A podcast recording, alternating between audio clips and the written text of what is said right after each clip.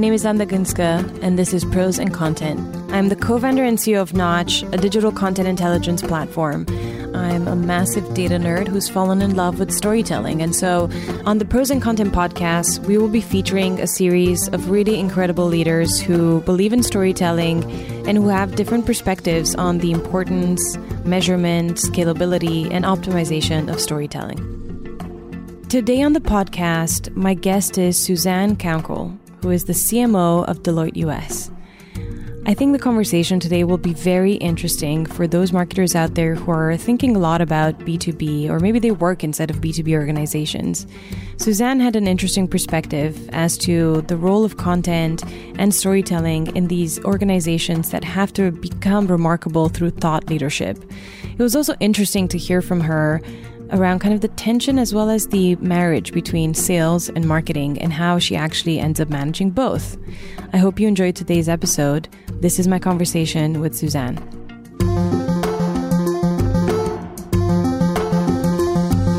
Hi, Suzanne. Welcome to Pros and Content. Thank you so much for being here. Thank you for having me. It's a pleasure. You are the first leader that we're featuring from the consulting realm. Oh, good. Yeah. And uh, I'm very excited to have you on because I know you guys are such big content creators. And this is really an opportunity to talk a bit about the importance of content, how you guys think about the creation, the scalability, the distribution of content, and finally, how you think about the success of content, um, and how you get all the other stakeholders inside of the organization to buy into it.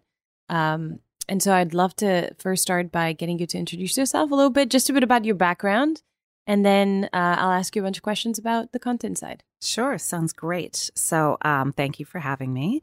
And um, so, Suzanne Kounkel, I'm the Chief Marketing Officer for Deloitte in the US. So, um, overall, four of our businesses, right? So, consulting, tax, audit, and um, risk and financial advisory. And um, a little bit my, about what that remit is. I have all of the traditional marketing, so marketing communication, external comms, PR, uh, brand, um, um, and then on, um, which is a little bit unusual, is I have sales as well. Oh, in interesting. That role. Yeah. How um how do you find the the kind of balance between the sales and the brand side to be? Yes, well, it's very new, um, and so it's literally two weeks old.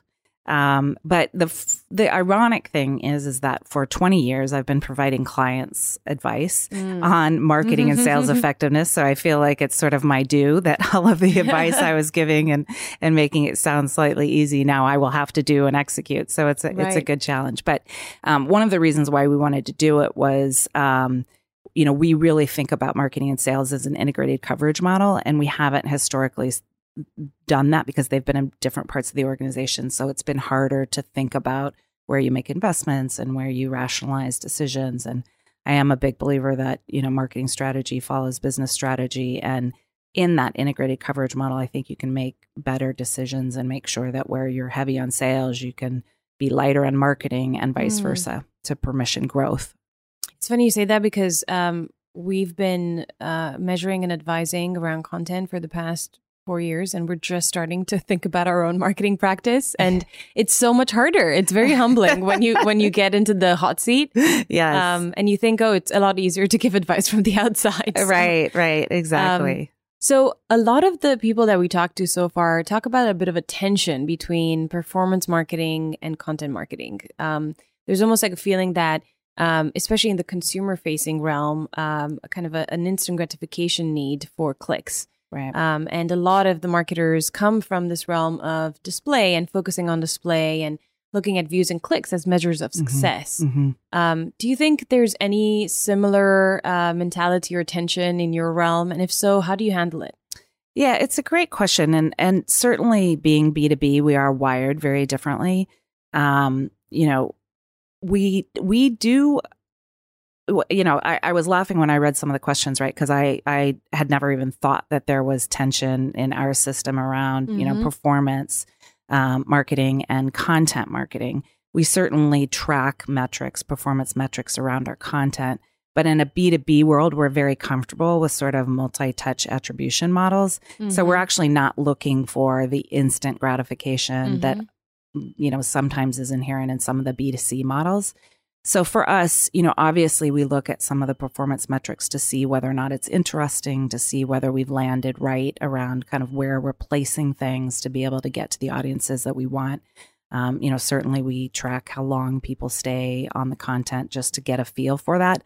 But we also know that with content marketing, it's you don't want to make snap decisions about some of those things because um, uh, you know, things can play out in a longer term. They can, um, you know, we could be a little bit ahead of the cycle in a way that that we may choose to be, mm-hmm. um, because we know that we're going to be following up with additional content that um, that will kind of be, um, dr- you know, drive people in. Um, so we want to foreshadow some things and then follow up with some things, and and so again, we we are tracking it and it's obviously an important part of of figuring out what's working what's not working but we're not making snap decisions about that it's been one of the main themes that we've heard so far that patience is important when it comes to the creation of stories yeah and and kind of seeing their impact and you're right there are some performance metrics that you can look at in the short run but understanding the higher level story that the data tells at the end of a larger right. content cycle is really important as well right, right. Um,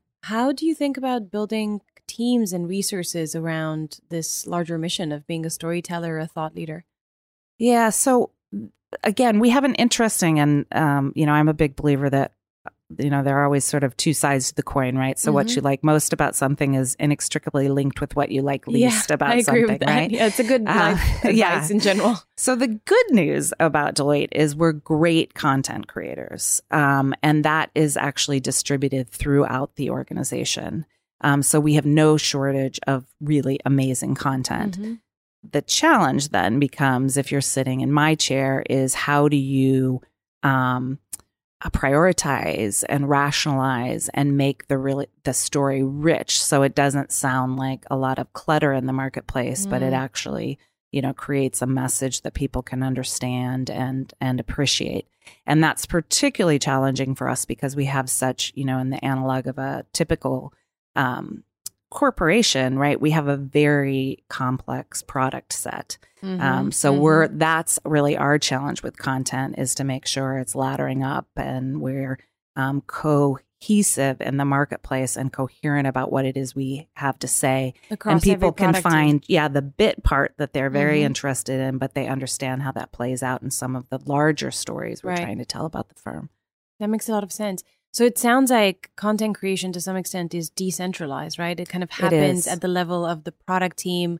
And then, you know, as, as we know, because we work together on this, it also happens at the level of the corporate team. Right. Um, how is, is there a feeling that maybe you're producing too much content? Um, how do you even kind of determine that? Yeah, so we've um, we've implemented a lot of different ways. So you know, first of all, we do try to to control the distribution channels. So that's you know one mechanism that right. we have, obviously. Um, and so and, even and if way, the content's that, created, is that because you want to have control over the context as well? Is it because yes. you yeah. recognize that the context is as important as the message? Right, right. Yes. So absolutely context and relevance. We also, when you have, um, you know, again, the added complexities, we're a partnership right? Which means that we have many, many bosses. Mm. And so, um, so if you're looking at it through the lens of an individual person or partner uh, in the marketplace, the view can be very different than when you're looking at it from what the you know the the firm in totality the story that we're trying to tell. Mm-hmm. and so um, so that's the role that we're playing and there is tension around that right? And we have a variety of different ways with respect to prioritizing the stories we want to tell um, and how we'll then slot in content in that. And again, we then control the distribution um, channels, if you will. And then last but not least, we're always, you know, trying to land the relevance piece. So, you know, when will be people be interested in this and when will they be able to hear it given mm. all of mm. the messages in the marketplace? That makes a lot of sense. Mm-hmm. How do you think about the distribution channels then? Um, how do you think about selecting them, who the right partners might be? Um, yeah, uh, you know, one of the things I joke about is we live in a and world, not an or world. So we are, um, and in that, it's all about mix. It's not about, and, I, and at least the way I think about it, it's not do this channel or that Or this channel. It's we're going right. to do and channels. And in that world, then we need to figure out how much of it. Mm-hmm. Um, so we really do, um, you know, there are channels that we own, um, you know, our websites, our outreach, our inbound, all that sort of thing. Um, there are also, um, you know, for example, we are big on the topic of future work, and we actually have an app that we've created that distributes content on Mhm. that topic because we have a lot of brand permission on that, and we're saying some pretty interesting things. So that allows us to not only distribute that content, but also interact with clients and have them shape some of the content, et cetera, et cetera. Here at um, Cannes, we're um, we're launching a Deloitte Insights app with the Dow Jones. So that's again another um, you know, we do a lot of things with partners when they have reach and distribution and a platform that we believe provides us access in ways um, that is very accretive to, you know, who we are and what we're saying. Um, we love to do that as well. Um, so really, you know, just a lot of different different distribution channels. Mhm. Um, and that's obviously going out to people who might or might not know a lot about the Deloitte brand. Maybe they know about it, but maybe they don't know enough about the context of it. How do you think about the content that's performing well and maybe using that as a way to empower the sales team? Have you thought about it? I mean, I know it's only two weeks, but I'm assuming that that that there's some type of thinking around how do we best empower the sales team with content as well and maybe take some of the learnings from the upper funnel content and and use them in the lower funnel. Yeah, we do it through any number of ways. So, um, so while I've been uh, in the role in Deloitte for two weeks, I prior to that was the CMO for Deloitte Consulting in the U.S. And so, one of the things we did there was we really aggregated um, some of again the performance measurements that we had around the content that had been in the market at, um, across any of our channels, and we aggregated that information and gave it to our um, you know, account executives to use vernacular that the market understands as they were doing their account planning process, right? And so that gives them a little bit more visibility into. Um, we gave them two things. We both gave them information about how um, what content people were requesting and what people Mm. what um, content seemed to be performing well. Right. We also gave them a broader viewpoint with respect to um, the vertical that those clients were sitting in um, and some of the like characteristics with other clients. So they could say, is it that your client isn't interested in these topics, or is it that they don't know that we we have information Right. on these Yeah, yeah. topics? Um, so again, for us, that was a big deal because it aggregated it across channels.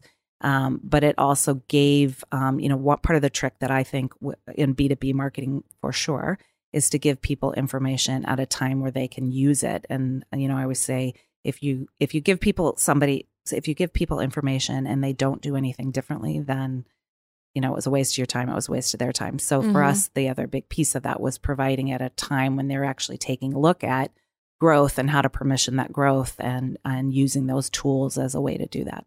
Yeah, it sounds like you're essentially trying to create a value exchange, right? Right. Absolutely. And that doesn't happen unless you're right message, right time, right, Right, context. exactly, exactly. We'll be right back to pros and content after this brief message.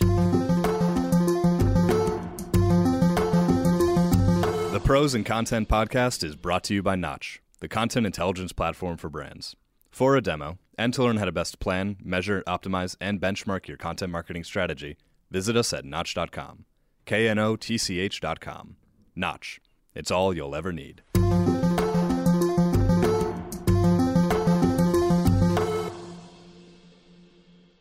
Um, do you think about your budget as a, as a mixture? Is it a 50 50, a 60 40 between, let's say, display advertising and content or um, TV uh, and digital content? I'm just curious if you have any high level guidelines or how does how do those decisions get made? Well, we're always, um, you know, we have some tried and true um, things that are true. We do um, very little advertising per se. Um, that has always historically been the case over the last probably five to seven years. We've done slightly more. Um, I don't see that changing dramatically in the future. Um, we tend to do a lot on, um, you know, digital, social Mm-hmm. um, channels. We do a lot of in person events. Mm-hmm. Um, but all of those are really content rich. Again, Mhm. my belief is that in a B2B environment where you have a very complicated sale, um, on um, with complicated product set, content is absolutely and also a lot king. of stakeholders you have to convince at the same time. Yes, exactly, exactly. yeah, exactly. that makes a lot of sense. Yeah. So, how's your team architected to to be an amazing storytelling team? Yeah, well, again, we draft a lot on the business to to um, have kind of the core content, and then there are people on my team that are the master storytellers that kind of can bring that in. Um, we do have, we're really blessed because we have an in house agency um, that helps us a lot with that. We also have our agency of record is Deloitte Digital. Um, Oh, and which includes Right. Heat, right? Yeah. So a lot of our uh, client-facing agencies are able to help us very significantly, and then we obviously use um, uh, some preferred partners as well externally. Um, so I have no shortage of people that that can help. But I, you know, I would I would argue that we're all always trying to up our game with respect to storytelling in big and big and small ways, right? So That makes I sense. think I think you can never say like check that box, I'm done. yeah, no, well, of course, especially as more and more brands are becoming storytellers, I think the Right. stories have to get a lot better for you to get noticed. Right, absolutely. So, the final question, because it, it sounds like you figured a lot of this out. And so, um, I want to make sure that we also share some of the challenges that that you see and and uh, some of the ways that you're trying to work through them. If you have those ways, maybe you're just at the stage of thinking about the challenge. But I think the folks listening to this who are creating content every day in large organizations, they often wonder from their perspective, you know, how do I convince senior stakeholders of the value of content? Or maybe they have something that really works. How do I scale it? Um, or maybe they're running the blog and they wonder, you know, who owns it? Is it IT or is it me? There's all these different questions that happen internally inside of an org. And so I'm just curious, what are some of your challenges and how have you thought about addressing them? Yeah, our our biggest challenge always will be um, to prioritize and ladder the messages within the stories in a way that helps the market Hmm. understand.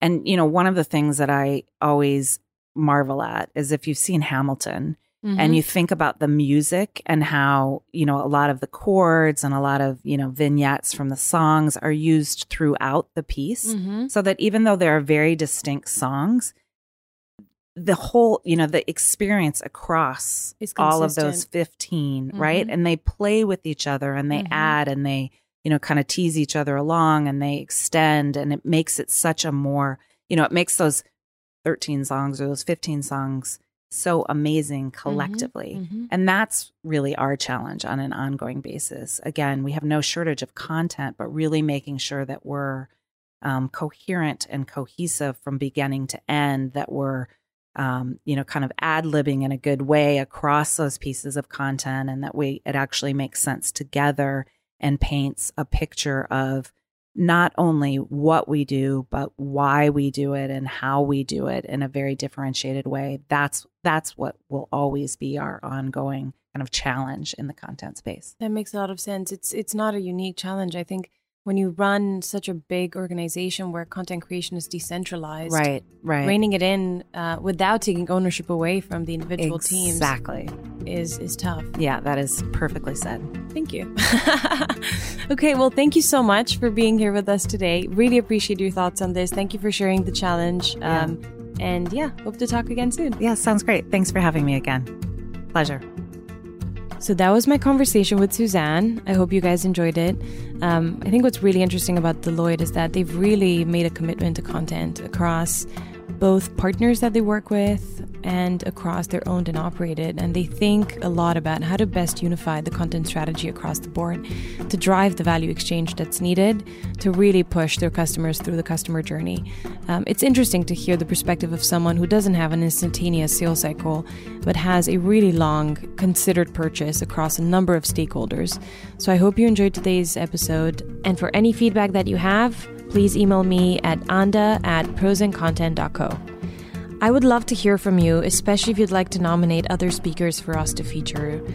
And if you want to hear more amazing content about the pros and cons of making content or being a better storyteller in today's world, please head to prosandcontent.co for more episodes. The best thing you could do for us is to rate, review, and share the series so we can grow the community and the much needed conversation around the purpose and importance of brand storytelling.